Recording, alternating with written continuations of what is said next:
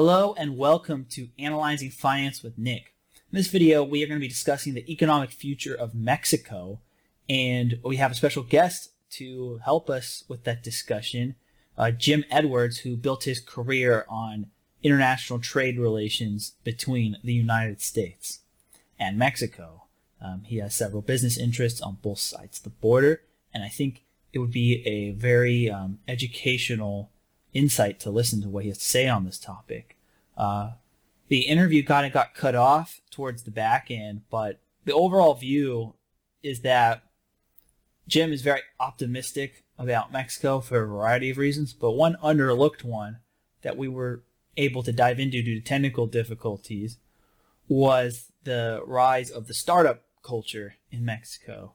And Mexico now um, is having its first generation of entrepreneurs and technology entrepreneurs who are hitting liquidity events and reinvesting into the country. A notable one includes Bismarck Lepe, as an example, who is both an American and a Mexican background, but he started his first technology company and had a liquidity event and is now reinvesting a lot of those proceeds into building more technology companies within Mexico itself. Uh, without further ado, we'll get started on the interview. And thank you for watching this series. Hello and welcome to the Davos Monthly Expert Call, which will also be partially aired on Analyzing Finance with Nick. Um, I am Nick Pardini, and I have a special guest here is Jim Edwards. Uh, before we get into the conversation about the economic future of Mexico and what's going on in the Mexican financial markets, which have been probably the hottest emerging market in the last two years or so from an investment perspective. What is your background and your history of doing business in Mexico? Well, thanks, Nick. Um, you know, I'm going to touch on things that go back into the 60s as a student and progress forward till today. But I'll start with a couple of highlights today. All of that which I did and all that which I learned to do ends up today I deal with cabinet members, governors, and heads of industrial families in Mexico, uh, advising them on certain strategies and advising them on certain uh, foreign direct investment coming into Mexico. Uh, significantly, Chinese uh, industrial companies coming into Mexico. And in that, I have a partner, and that partner is a former ambassador of Mexico to Colombia, a highly regarded uh, businessman. So I had the, uh, I was a part of the U.S. Olympic team, track team. Uh, my track skills weren't as good as my linguistic uh, voca- uh, translation skills, so I didn't quite make the final cut for the team on track, but I did as the interpreter for the U.S. track team, and or one of them, I should say. And uh, we actually had Mexican national uh, champions train with us in the U.S.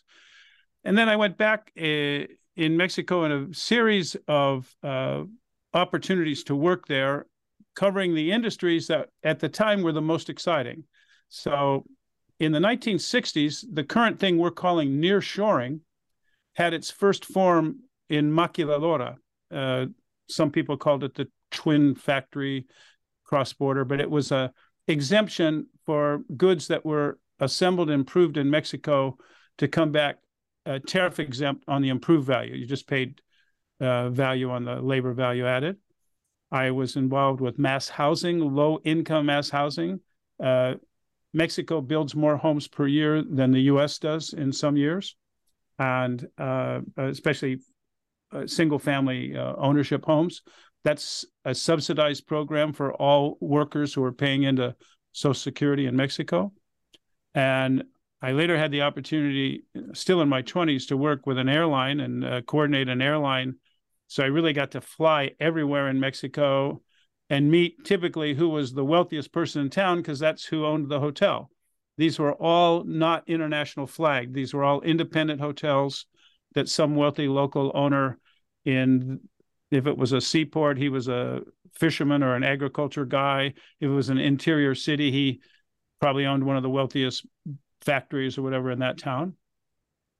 And then uh, the format I work in, my em- enterprise, my business called Vista Nova, it took shape uh, when I was in my early 30s, and this is uh, back in uh, the 70s, uh, early 80s, and uh, became an advisory firm for services, for fees to those different industry groups that I've just named. And people would come to me and say, gee, we want to move our factory to Mexico. I would help them do that. People would come to me and say, gee, we want to develop a hotel. I would help them do that. Um, I saved a couple bucks. I'd also made it come up. I've been involved in stock trading since I was a teenager. And I saved some money and I started investing and investing, quite honestly, in U.S. real estate and U.S. Uh, early stage equities, tech companies. But I started doing that in Mexico too eventually. So today's access is highest level access. I have a team of PhD economists who are in academic positions in key universities in Mexico that I work with. Uh, we've written a few books together. I'm I'm the token gringo Anglo looking from the business investment point of view in, in those writings, and that's kind of where I'm at. Okay, so with that, let's start with our conversation. What is your overall outlook on the economic future of Mexico? Um, I know we previously mentioned that you think there's very divergent outcomes depending on certain regions and industries. So feel free to elaborate on that as well.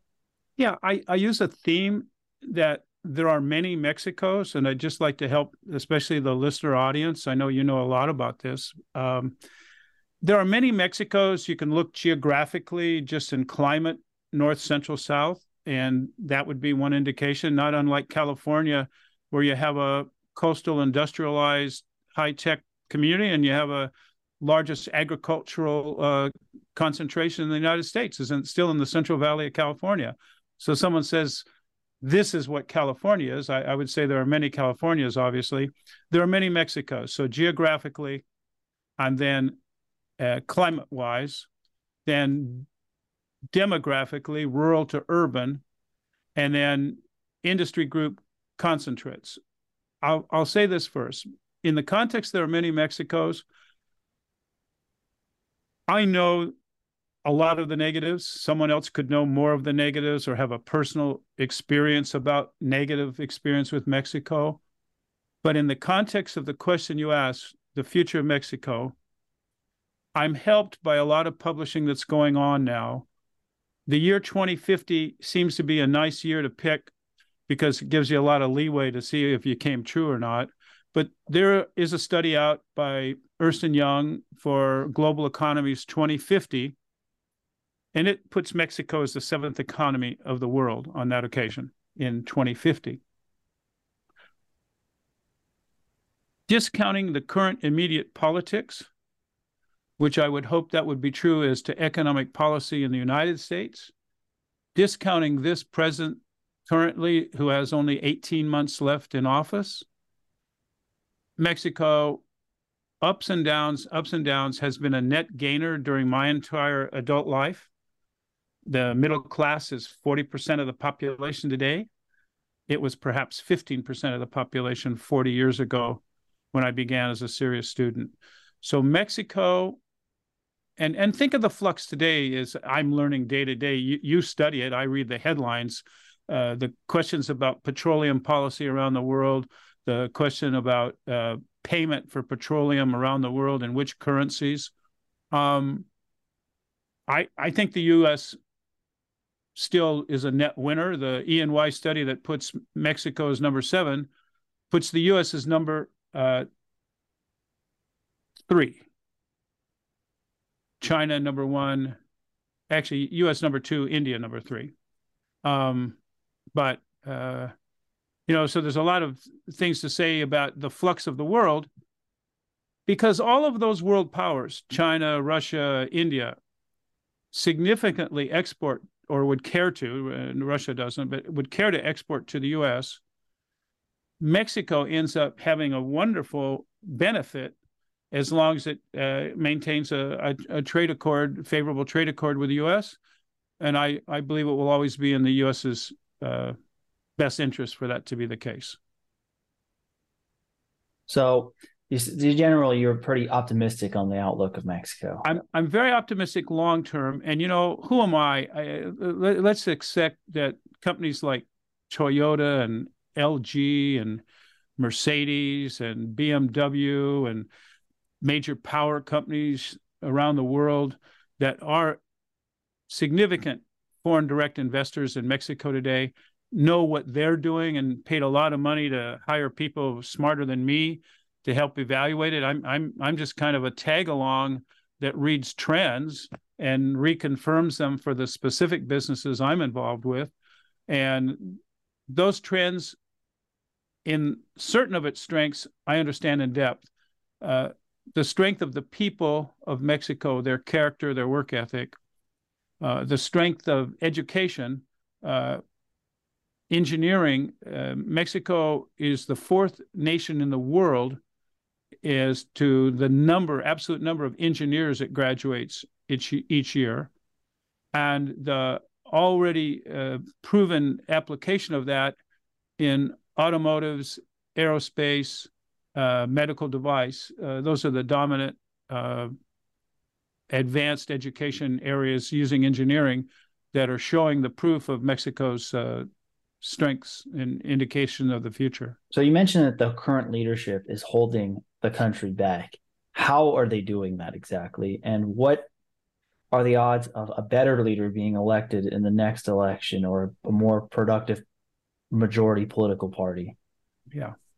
So, first of all, because we are within 18 months of the next election, we do know who the candidates are. We know which parties have any possibility of prevailing. It happens to be that the current president's party, and he's the founder of the party, is prevailing in all the polls. I'm pretty much convinced, everyone that advised me convinced this same party will prevail in the next, and it's it's a six-year term, presidential term. Um, all of the candidates indicated have less history of a total leftist bent have more history of some pro business, uh, better pro business policy, uh, better economic uh, policy. And within them, there are some that are even better than others within those candidates. Uh, there has there Mexico has a really uh, the the Supreme Court of Mexico isn't a factor like we have our checks and balances, but the Congress of Mexico uh, a Senate and a House of Deputies does have strengths, uh, vetoed uh, or overruled things uh, that this current president proposed. So they showed strength that wasn't just in lockstep with a leftist leaning. So this this president, you know, uh, talks extremely left, has his meetings with, you know, the Venezuelans, the Cubans, uh, the Peruvians, the Iranians around the world, but in fact implemented policy was just frustrating and irksome so far, uh, with still a lot of good business being done. Explosive uh, automotive industry, for example, and explosive permitting going on or in process for further advancements in energy, in manufacturing, in infrastructure, uh, ports, all of that. So basically, just even within AMLO's party, it's just a more moderate tone that will be more productive for business.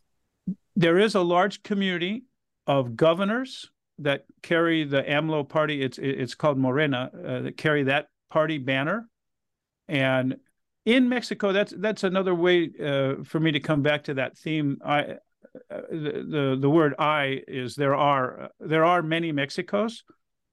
The government and the economy run with significant states' rights. And so a state governor has tremendous authority and autonomy over a lot of programs, even those that are cooperatively supported with federal funds. Um, the historical tax distribution is taxes are uh, administered by the federal government, paid in to a federal agency, and then distributed one third federal. It was supposed to be one third state and one third the the local municipality where the funds were collected.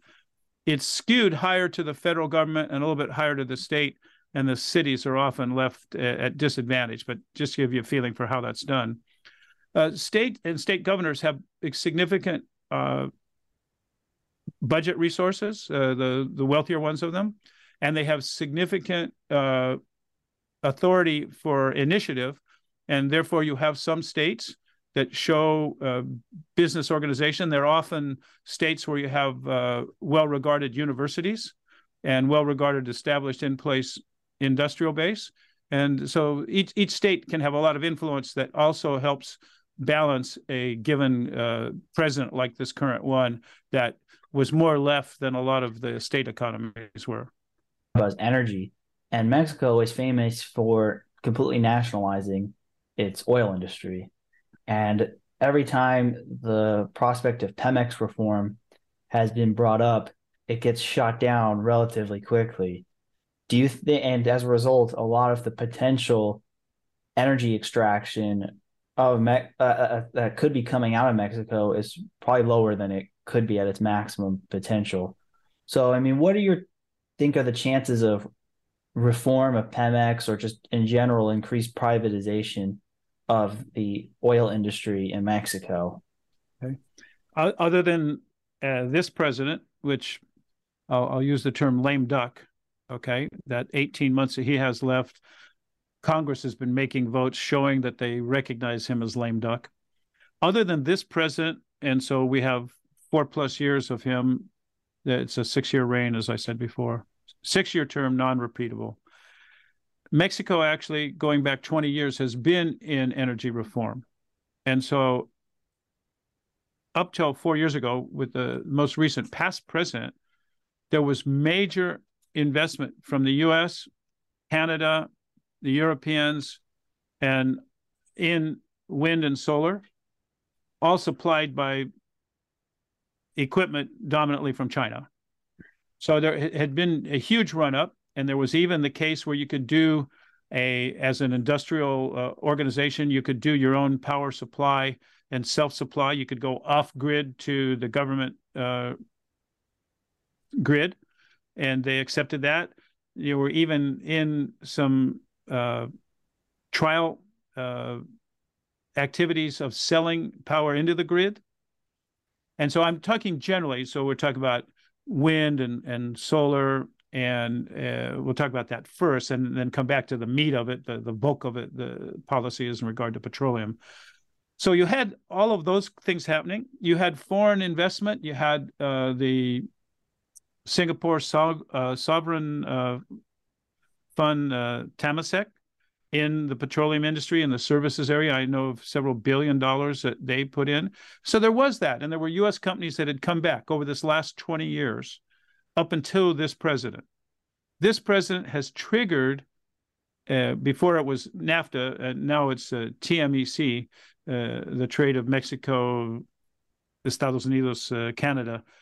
It's um, there are disputes going going to litigation. There are disputes going to tribunal, what, whatever is called for in the particular industry for disputes about trade interruption. Uh, this current president, his party, this government is accused by major U.S. and European interests of uh, not living up to their agreements. Uh, that and as it specifically applies to the petroleum industry, there are companies that have uh, had to shut down hundreds of millions of dollars of uh, producing assets and just stand back. And so there are many examples of that. That is not the dominant profile, but there are many examples of that. The trend is better. And, and, and definitely we look forward in the, the next administration. A fact is, Mexico is the least efficient producer of petroleum in the world. They have more. Even less labor, than Venezuela? Yeah, they have more labor units per hour attached to producing a barrel of oil at more cost. So that's bad administration. The good news, they always say when you have a problem and you can identify it, then it can be solved. There are, is intelligence in the world and even inside Mexico, although might be the engineers that aren't politically in favor right now. It, secondly, it has mismanaged its allocation of its assets. It didn't reinvest in the development of reserves that are known to be there. but it's one thing for them to be there and you know which section of the thousand mile square mile grid is the rich part that you should be exploring uh, or exploiting after exploring. And and so they they're really behind in all of that but it doesn't take away from what their rich future could be. And here's the kind of things that happen. Just when you thought you knew something there are many mexicos. Mexico is basically the best location for solar energy on the face of the earth. One climate favors them to produce it but two this growth that we're talking about this uh, near shoring uh, this automotive industry all has the demands for the power. Is so the they, security they, situation though in Mexico, um, like safe enough that to prevent those solar plants from being ransomed or vandalized or anything like that. Why don't you give me that opinion on the U.S. first? Well, this is a question to talk about Mexico, so that's one. okay, I, I, apologize to saying it that way, Nick, but uh, I don't think it's greater in Mexico than in the US. And in some ways, let's put this way those things that are in the government's interest in Mexico are highly protected. So, the capital city of Mexico and the major economic city of Guadalajara and the ma- and education economic city of Guadalajara and the major industrial economic education city of Monterrey are not suffering cartel related uh, insecurity. Yeah, I was thinking more if you just built a giant solar plant in the middle of the desert that's not very populated. It, it would it would be protected, okay, and and they are protected. Okay. So all, all I'm trying to say is when the Mexican government at the federal and state and even local level prioritizes uh, protecting something, it gets protected. Okay that answers my question. So with the security situation not as of a concern, what is your thoughts then on the potential for solar in Mexico? It's tremendous. Even this president in his interference was just saying, gosh, I think I've figured out how to game uh, play a game with the United States. We have a trade accord and it has an energy accord. And it was pretty clear that we were going to allow a lot of new investment interests in uh, petroleum industry, but we didn't talk about electricity enough that I think the United States has a clear case to stop us from trying to have the vast majority of sustainable energy, especially solar and wind, anything producing electricity. Uh, this president made a run and made a decree to have that become 60% uh, Mexican government monopoly that all, all, energy had to be produced, 60% of all energy. That's in conflict with the U.S. interpretation of the trade agreement. It's in conflict with my interpretation of the trade agreement for the little bit that matters, but it's in conflict with most people's understanding. And so Mexico is fighting to grab onto control of it because they're confident how big it's going to be. Me- Mexico has the engineering capability, has the track record, experience already in place as to solar. That I believe that Mexico will be one of the exemplary places in the world of uh, effectively using solar. And the next question I have is with the future of Mexico, what is the path of Mexico becoming a developed country, the similar standard of living of a place like Italy, France, Spain, the US, or Japan? and how likely is that to happen by 2050 yeah uh, and my answer is pretty much yes yes and yes and now i'll give a couple of uh, sub statements to that that trend that i saw in my lifetime firsthand uh, a teenager in uh, a secondary school exchange program in mexico in the 60s and mexico today it is a fact that you have rural to urban uh, movement of population. Uh, access to education is one of the upsides of that, improved access. Uh, affluence, uh, Mexico's quality of life for a college graduate in some ways, I'd say is better than a California college graduate for sure, because you probably can afford to buy a home, you'll own a house, and uh, your skills are in high demand. For the inequity that occurs, so I'll go back a step. Mexico, by definition, of economic terms, is a developed nation. It's not an underdeveloped nation. So, on average, right, we know how averages work. They don't work so well for the person that doesn't benefit from them. Yeah, Mexico statistically is one yeah. of the most successful emerging markets. I'm just thinking, when yeah. I define a developed nation as like the level of like your EU, US, and Japan.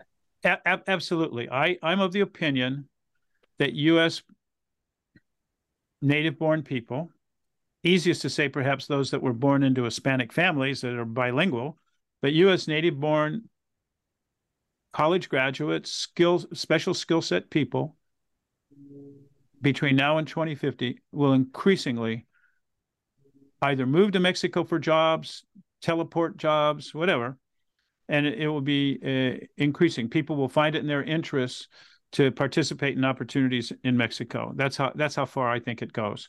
I I, I believe that uh, by the evaluation that's made of the net gains, that perhaps we would have the inequities of economy to less than 50% of the population. So today, you have 50% of the population that you can talk positively about. And if you're a member of those households, you're upwardly mobile uh, economically and and and Mexican society is extremely uh, open and fair. Uh, it's it's an economic measurement. The, the, the, snob appeal, the elitism, the my family came from the Mayflower in the U.S. or my family came over, you know, with uh, Cortez in, in Mexico or came with the Industrial Revolution and from a great family of Europe.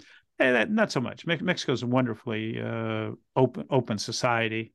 Uh, the economics I see improving where it's not 50% of the population being in marginal economics. You have about 20% structurally of extreme poverty in Mexico. The, the poverty that gut wrenching that people go on relief trips to Mexico, people that work with church groups, people that try to address extreme rural poverty.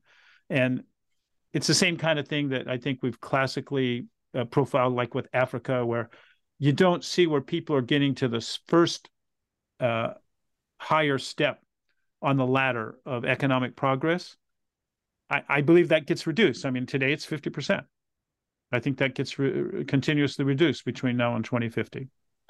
So, what is the path that, and what steps does either the Mexican government make or the business community in Mexico is going to do to raise living standards to such the degree that you think that it's going to happen? I'm encouraged about technology and what technology does for us. Uh, what's the underlying component of education is communication. So what we, you and I are doing right now, and what we're doing for the the people who watch this, we're we're communicating and educating. Uh, technology is allowing for communication to be vastly distributed uh, greatly and less expensively. I, I, think Mexico will have continuously improved education just because the whole world will have it, but Mexico will also. And I, I believe that will be a major factor of uh, continuously improving access to education and continuously improving informed people making informed decisions. But why do you think Mexico is going to be able to do it and a country like Brazil, who's been the country of the future for the last 50 years, will not be able to do it. You make that pairing easy for me. Brazil is a cultural disaster, cultural political disaster, and they've proven it currently. And Mexico is not. Uh, Me- Mexico, or if its... you want to make it a little harder, like a Southeast Asian country like Thailand. Aha, that's better. But see, they've gone through. Well, okay, yeah, Thailand is emerging nat- nation uh, you know, I, I spent a lot of time in Southeast Asia. I sat in the board of some public companies and, and visited all of Southeast Asia. They're highly advanced uh, across the board. And so even Thailand is highly advanced, even though they have poverty and they're they're That's less. why I use them as a comparison because they're similar in Mexico in terms of level of development. Yeah, I, you know, I, I'm cheating by using the 2050. 2050 allows me to give a prognosis of optimism. Uh, I, I, I wouldn't give you. Uh, I wouldn't like to be measured about the prognosis of progress uh, in the next five years or even 12 years. Uh, two presidential reigns. Um, I, you know, up and down and the two step, one step forward, two steps backwards in a given category of politics and, and influence. But the fiber of Mexico, again, remembering that states, governors have a lot of authority. I happen to have the privilege of interacting with multiple governors right now. And my specific conversation with them is economic development. Hi, what's your attitude about economic development? Who's your economic development officer? And what can we talk about that can uh, be positively effective long term? Uh, I see the strength coming from there. And because of that, presidents come from either being a former governor or a cabinet member. And so I, I have a lot of encouragement about where the thinking is at the state level in Mexico. So I think federalism is the key to Mex- the success of Mexico. That they do allow flexibility on the state and local level compared to more unitary systems. Correct.